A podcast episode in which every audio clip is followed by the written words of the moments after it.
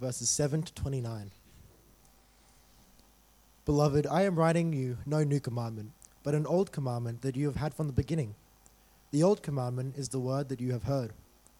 At the same time, it is a new commandment that I am writing to you, which is true in him and in you, because the darkness is passing away and the true light is already shining. Whoever says he is in the light and hates his brother is still in darkness. Whoever loves his brother abides in the light, and in him there is no cause for stumbling. But whoever hates his brother is in the darkness and walks in the darkness, and does not know where he is going, because the darkness has blinded his eyes. I am writing to you, little children, because your sins are forgiven for his name's sake. I am writing to you, fathers, because you know him who is from the beginning. I am writing to you, young men, because you have overcome the evil one. I am writing to you, children, because you know the Father. I write to you, fathers, because you know him who is from the beginning. I write to you, young men, because you are strong, and the word of God abides in you, and you have overcome the evil one. Do not let the love of the world or the things in the world. So do not love the world or the things of the world. If anyone loves the world, the love of the Father is not in him. For all that is in the world, the desires of the flesh and the desires of the eyes and the pride of life, is not from the Father, but of, of the world. And the world is passing away along with its desires. But whoever does the will of God abides forever. Children, it is the last hour. And as you have heard, the Antichrist is coming. So now many Antichrists have come. Therefore, we know that it is the last hour. They went out from us, but they were not of us. For if they had been of us, they would have continued with us. But they went out, that it might become plain that they are all that they are not of us. But you have been anointed by the Holy One, and you all have knowledge. I write to you not because you do not know the truth, but because you know it, and because no lie is of the truth. Who is the liar but he who denies that Jesus is the Christ? This is the Antichrist, he who denies the Father and the Son. No one who denies the Son has the Father. Whoever confesses the Son has the Father. Let what you have heard from the beginning abide in you. If what you heard from the beginning abides in you, then you too will abide in the Son and in the Father. And this is the promise that He made to us eternal life. I write these things to you about those who are trying to deceive you, but the anointing that you received from Him abides in you. And you have no need that anyone should teach you.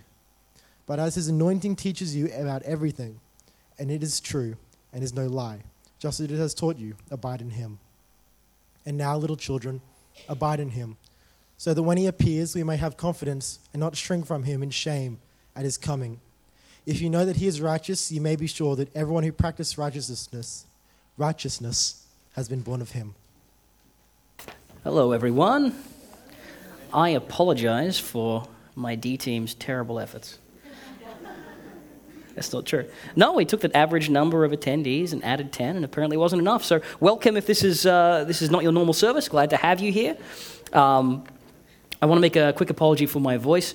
I had a number of complaints that it was so charming to the point of being hypnotic.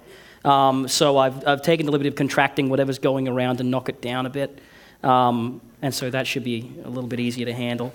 It may mean at some point I'll have to throw out my hand for a lifeline and get a, a glass of water, but otherwise, we should do just fine. I'm going to pray and then we'll start looking at this passage. Father God, thank you for your word. Please open it to our hearts and open up our hearts to your word. In the name of your Son, Jesus Christ, amen. I invite you to have your Bibles open if you have your paper copies or even your electronic copies. Um, we'll be stepping through the passage reasonably rapidly because there's a fair bit of content there, um, but I'm going to try and capture it all. So, one of our cardinal rules for reading through a passage is that if something is repeated over and over again, we can either be reasonably sure that that itself is very important, or that it's a marker for something immediately near it that will be important. And the key phrase for this passage and for most of 1 John is, I am writing to you. You may have noticed that come up like 10 times in there. I am writing to you, I write to you, I do not write to you. This is John spelling out his intentions for us in this letter, or the intentions for those he's writing to specifically, which we can take to heart as well. He tells us what he wants to achieve and why he wants to achieve it. And the prime example of that comes just before the passage we read and echoes onto everything else. It's John saying, I write this to you so that you will not sin.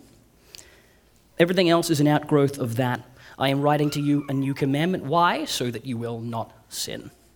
I am writing to you so that your joy may be complete. How will your joy be complete? By not sinning. So keep that idea of the avoidance of sin in kind of the top left corner of your mind for the duration of this book and the studies through the rest of, uh, of this 1 John.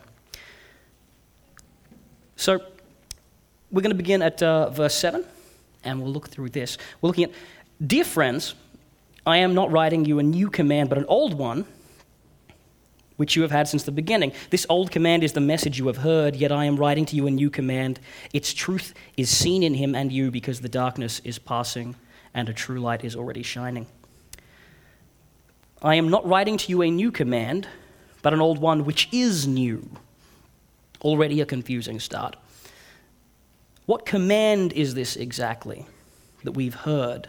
that is apparently this old and new command. John doesn't tell us precisely in that passage, he expects us to already know, but the context makes it clear as he moves on that anyone who claims to be in the light but hates a brother or sister is still in the darkness. Anyone who loves their brother and sister lives in the light, and there is nothing in them to make them stumble. But anyone who hates a brother or sister is in the darkness and walks around in the darkness, and they know not where they are going because the darkness has blinded them. He's talking about the command to love one another and the implied extension of that to not hate one another. This is both an old and a new command. It's old because the Jews have had it for a very long time.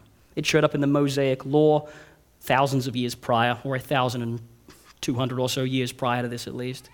In Leviticus 19:18, do not seek revenge or bear a grudge against anyone among your people, but love your neighbor as yourself. I am the Lord.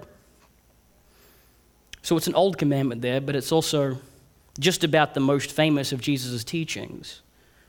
And he says in the Gospel of John 13:34, "A new commandment I give to you to love one another, even as I have loved you." And that's the key. That's why it's also new in addition to being old, to love our neighbor as Christ has loved you not just as you love yourself, but as Christ has demonstrated. The old commandment is validated and demonstrated in the way that Christ lives it out. If we really believe that Christ's sacrifice on the cross was the supreme act of love, then before that, there was no example, no referent, nothing to point to to really tell us what we were being commanded to do. But now we have that. And that's why it's become a new command for us. So the old command gets a cut and polish and a final perfect example, which John, in our passage today, exhorts his readers to follow.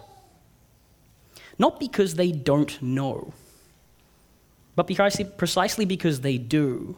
And he's reminding them to cling to what they do know to keep them firm in faith for what comes next. So then John folds back into his light and darkness talk, his light and darkness metaphor he's particularly fond of. And you remember maybe at the beginning of the Gospel of John, he writes about the true light coming into the world and failing, or the world failing to know it. And in this letter, he's talking about that same light. Jesus is the light that came into the world. And if you love your brother and sister, then you are living in Jesus. You are living in that light in the world. And then comes this troubling statement Anyone who claims to be in the light but hates a brother or sister is still in the darkness. One of the surreal aspects of working in youth ministry is that you get to watch individual young people going from being helplessly needing to be dropped everywhere by their parents to suddenly having their own cars and turning up at their own time schedule. And many of you are responsible for loosing this menace on the world. And there is a long standing debate about whether or not it is worth them getting a manual driver's license or an automatic driver's license. My father was old school. He made sure I bunny hopped my Porsche Charade around an empty Woolworths parking lot enough to learn what a clutch was. But more and more young people are opting just to go with the automatic license. Some parents like that idea because it means that you can literally just have the good family car, which they cannot possibly borrow. But if you were confronted by a bright eyed teenager who told you they just got their license to drive any car that doesn't have an accelerator, you'd think they lost their mind. He might be able to steer it down hills if someone tows it up there for him. And he might know the road rules back to front, but a car without an accelerator is a billy cart. So you'd have to say, sorry, son, but whoever gave you that license has quite ironically taken you for a ride. And so this brings us to an uncomfortable point of our faith. If you genuinely hate a brother or sister, you are not in the light. It's the most elementary part of the teaching of Jesus Christ that we are to love one another. It's so fundamental that not having it locked down is a powerful sign that you're not there yet. Other things, other habits and sins, anger issues, addictive behaviors, sexual sin, these things do not often dry up immediately upon one finding God and receiving Christ into their life to be their Lord and Savior. Those things often take time and a lot of work through the Holy Spirit. We call this sanctification to become more sanctified over time to work those sins and habits out of our lives. But this love hate function of the heart is core. It's the part that's supposed to change, and then every other change comes out from that. It's the part of us that's transformed when we are given a new heart. The first thing that happens when we give up our old life is that we have our sin taken away, and our old, very fleshy, very flawed heart is taken away from us. We're given a new, spirit infused whole heart. And then for the rest of our natural lives, that new heart in us, that new man or woman, is to conquer and burn away the sin of the rest. But loving one another is the mark of a follower of Christ. It's not something we kind of learn over time. We get better at it. But if you don't have it, then you have a lot to think about. Now, there is some nuance here to this. Having a flare of anger at someone because you've had a fight is not the same as hate, in the same way that a, the little blurt of infatuation, particularly which young hearts are prone to, is not the same as love. But it can be nurtured and developed into love.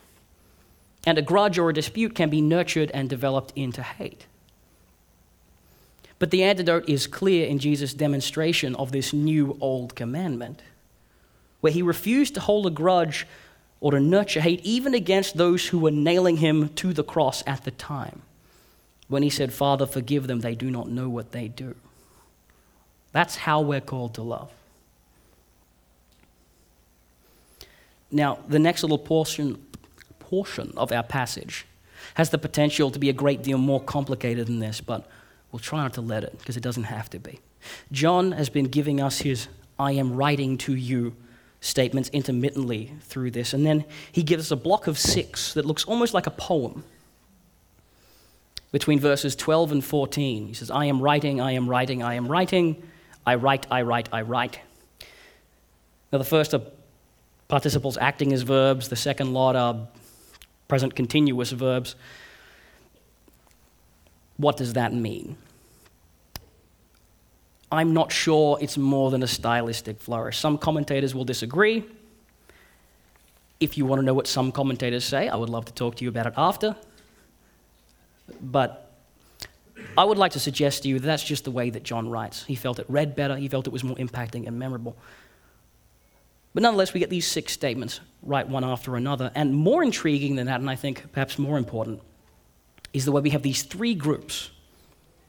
He says, I write to children, fathers, young men, children, fathers, young men. Who are the children and the fathers and the young men? Commentators disagree. If you want to know, blah, blah, blah, blah, blah, ask me after. But I'll tell you what I've discovered and what I feel is correct here. And then we can argue about it later. I think they are the same group, and I think he's talking to everyone each time. He calls people dear children again and again later on in this passage. Dear children seems to cover everyone. And so I think that the fathers and the young men are a, a referent to the group as well. So let me explain what I mean by that. Here's verses 12 to 14 again. I am writing to you, dear children, because your sins have been forgiven on account of his name. I am writing to you, fathers, because you know him from the, who was from the beginning. I am writing to you, young men, because you have overcome the evil one. I write to you, dear children, because you know the Father. I write to you, fathers, because you know him who is from the beginning. I write to you, young men, because you are strong, and the word of God lives in you, and you have overcome the evil one. So, what is he writing to the children? What is that meant to mean? Because your sins have been forgiven on account of his name, and because you know the Father. What's the defining feature of children, of being a child? It's that they have parents, in this case, specifically a heavenly Father.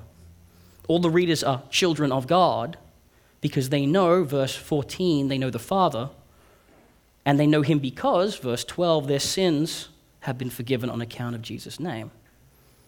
They're dear, dear children because they are reconciled to their Father in heaven. So, why does He call them then fathers?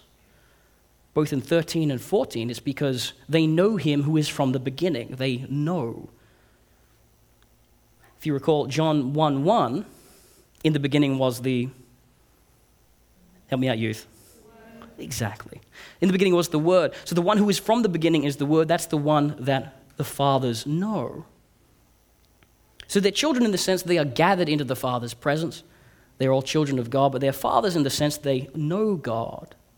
They have that wisdom. They understand who Jesus is.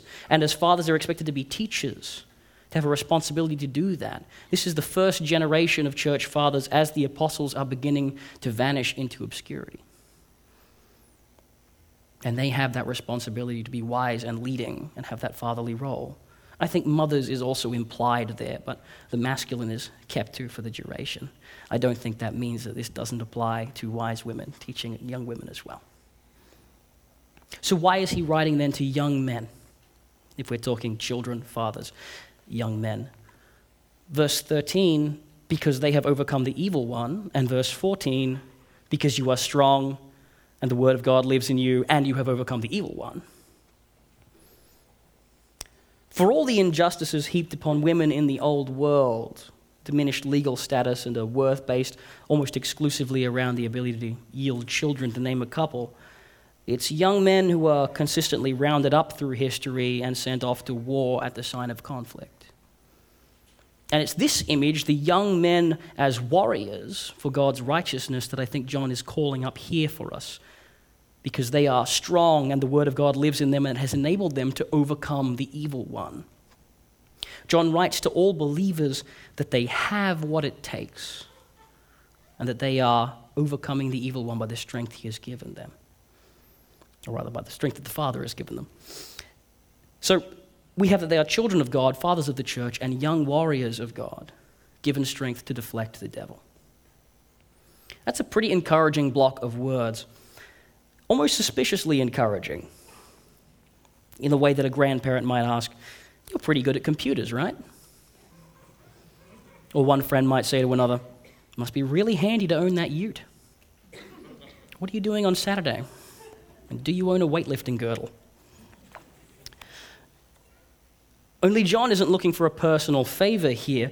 We know he's writing, like he said from the start, so that they would not sin. This barrage of encouragement about why he is writing to them tells us that he expects there to be problems.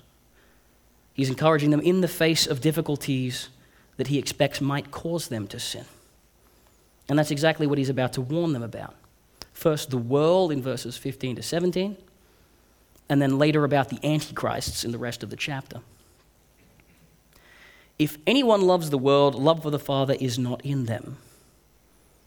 For everything in the world, the lust of the flesh, lust of the eye, pride of life, comes not from the Father, but from the world. Now, like the statement about hate earlier, this is another big claim, a line in the sand. If anyone loves the world, the love of the Father is not in them. Is John saying we can't like even sort of love movies, food, friends, material, earthly things? I don't think he's being that extreme. No, not unless we are living for those things. I lost a friend once over an argument about music. He was growling very emotionally about how pop music was ruining music. I offended him by maintaining that pop music is there because it is popular music and that it's only there because people like it. And you can dislike it, but you can't say it's ruining music. His response, being a musician, was very impassioned. Hey man, music is my life. I told him I thought he had a very small and unimpressive life. His response to that is best not recorded for posterity, but the point is that the truth we have, the truth that God has opened up eternal life to us through the forgiveness of sins made available in the sacrifice of Jesus Christ, is so big and so powerful that it must necessarily become the baseline for our entire life. It's the foundation upon which everything else must rest pleasures, pains, pursuits, and plans. In short, it's fun to build sandcastles, even if they are small and impermanent. But if you saw a man building a very impressive sandcastle and then try to open the door and live in it, you'd think he was either insane or desperately homeless or some combination of the two. What he doesn't have is an actual warm, solid house that will survive high tide. And so John says in verse 17 the world and its desires pass away, but whoever does the will of God lives forever. Now comes a discussion of antichrists. He begins, Dear children, this is the last hour, and obviously not literally the last hour, otherwise, he couldn't have expected to write the letter and have it delivered in time. But the last revelation from God came in Jesus Christ. We should not expect a succession of more prophets and more testaments. This is the last chapter. It can't literally be the last hour in that way, but it is the last piece of the puzzle, the last thing that God will do on earth is gather together his children unto Jesus. So, how do we know it's the last hour? As you have heard that the Antichrist is coming, even now many Antichrists have come this is how we know it is the last hour. The sharp response of the enemy reminds us that there is nothing else to come after this. It's not a proof that you can present to non Christians and say that we know that Jesus is the Christ because so many people say that he isn't. That's circular logic and proves nothing. But for us who know who Jesus is and who know that there is an evil one, we can look around this world we occupy and the flood of distractions and weird, artificially inflated opposition to our faith, which has at its core the somewhat harmless message of love God and love one another. We're able to look around at that and say that the enemy is really pulling out all the stops because there's nothing to lose. This is the last battle, and there's none after this one. Now, John says, talking about these antichrists, that they went out from us, but they did not really belong to us. For if they had belonged to us, they would have remained with us. But their going showed that none of them belonged to us. Clearly, then, we are not talking about Antichrist vis a vis the beast of Revelation, nothing with multiple heads. These Antichrists are quite simply people who are anti Christ. They deny Christ, and they have emerged from among these believers to whom John writes. That church has clearly suffered something terrible. They've had people who came in, professed faith in Christ, but then seemed to change their minds and leave. And that is a fact of life for that church and for the church today. We know that when Jesus saves you, you stay saved. Whom the Son sets free is free indeed. And there are former Jews and former atheists and former Muslims, but really no former Christians. Because once you get it, once you really get it, it changes the foundation of your world forever. It swaps your heart for a new one. It can't be undone. You are genuinely transformed. But along with this, this incredible thing that happens in the church comes other things that people can be drawn in by.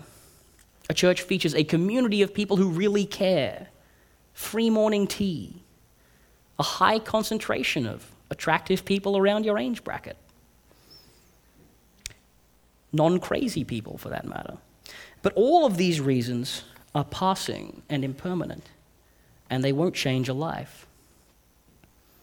And so that church and the church today, even this church, have the unpleasant reality of knowing that there will be people who come, who stay for a while, who look like they get it, and then they'll decide that Jesus isn't for them, and they'll walk away. And if it's one of your friends, it will break your heart. So, John's words are a warning and an encouragement. They will be, there will be people who you thought were hardcore life change believers who backslide and fall away. We are not to let this discourage us. The Father does not fail to forgive, the Son does not fail to change a life, and the Spirit does not fail to work in a believer's heart and draw them ever closer to God.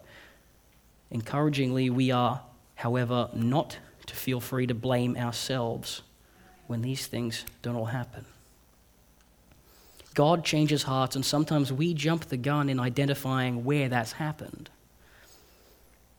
But you can't let yourself ever say, if only I'd tried harder, they would have stayed. And that way lies madness. They couldn't stay, they were never really here. And our responsibility to the one who walks away is the same as to the one who never came. We're to live demonstrating Christ's love, show them the gospel, and pray that the Spirit works in their life. John hammers this home between verses 20 and 25. He says that those ones who walked away never really belonged, but you, those who didn't walk away, have an anointing from the Holy One that you know the truth that Jesus is God and that you know the denial of Christ as God's Messiah is a lie. They're a package deal, Jesus and God. If you acknowledge Jesus, you have the Father. If you deny Jesus, you don't have the Father. How can we know then if someone's claim to accept Christ is genuine? If they're going to maybe walk away? It's not that they are willing to confess it after an altar call. It's not even that they are willing to stand up publicly and be baptized. But we can tell whether or not they are brothers and sisters, how far along they are someone. If they love God and do His will, and if they do not love the world like they did before. Exactly what John tells us in this passage. The only proof is in the action. There's an old story about Archimedes, the Greek mathematician and inventor who was asked to determine if a certain man was lying or telling the truth. A king had commissioned a goldsmith to make a crown a ceremonial crown, and he had given the goldsmith a certain amount of gold. But he thought that he may be getting cheated. If the goldsmith had kept some of that gold and replaced it with an equal weight of silver, the crown would look very much the same and weigh the same, but not be worth the same. It wouldn't be the thing he asked for, and would be visually indistinguishable from the real deal. And the crown was a sacred object, so they couldn't just cut it up or melt it. So the king asks Archimedes if you can find out if this is pure gold or not. Famously, he figures out the solution while sitting in the bathtub and looking at the water level rise as he goes in. Silver being lighter than gold, there has to be more of it to make up the weight. So, gets a bowl of water, puts in the right amount of gold, fills it to the level, takes out the gold, puts in the crown, bowl overflows, goldsmith loses his head.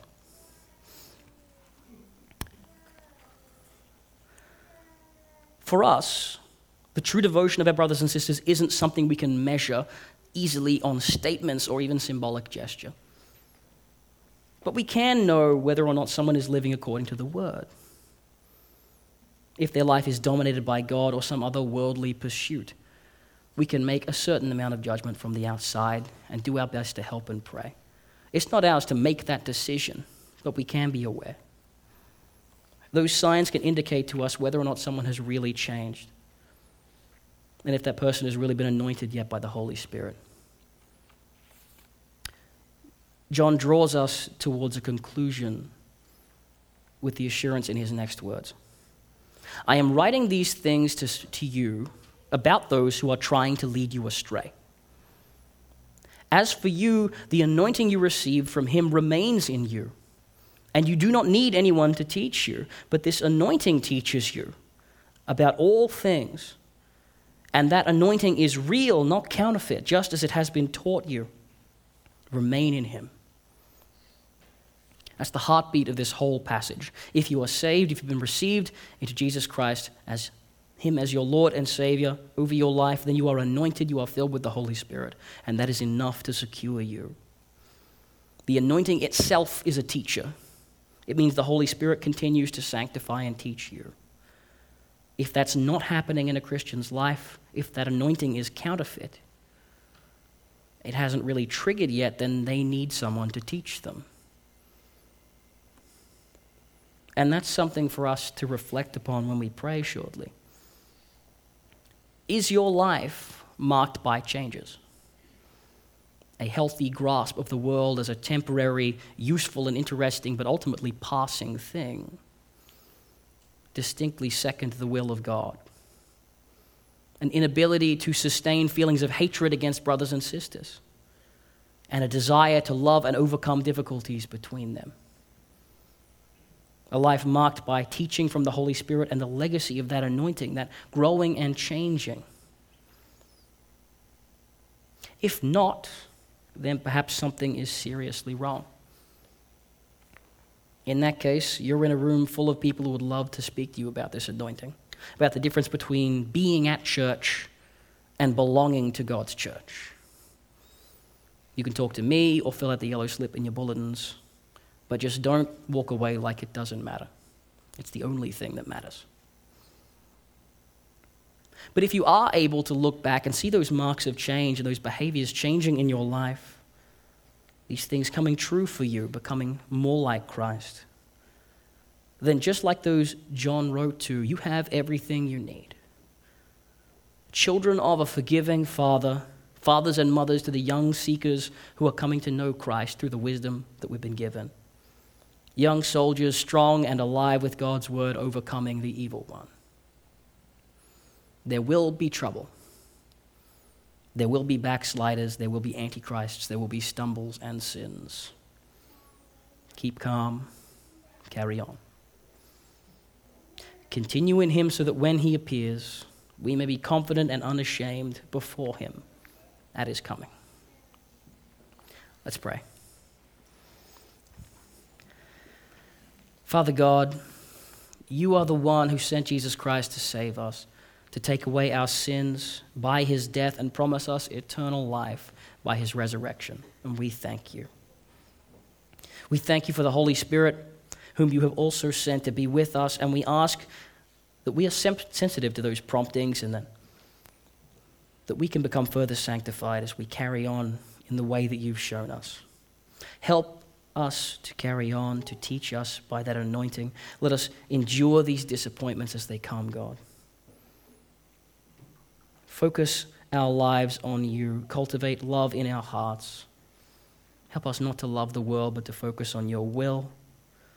And may we experience the freedom in our lives of resting in that assurance that you're in control, you've equipped us with what we need. And enemy and world and flesh alike will not overcome it. We only need remain in you and have that victory. We ask this in the name of your Son, Jesus Christ. Amen.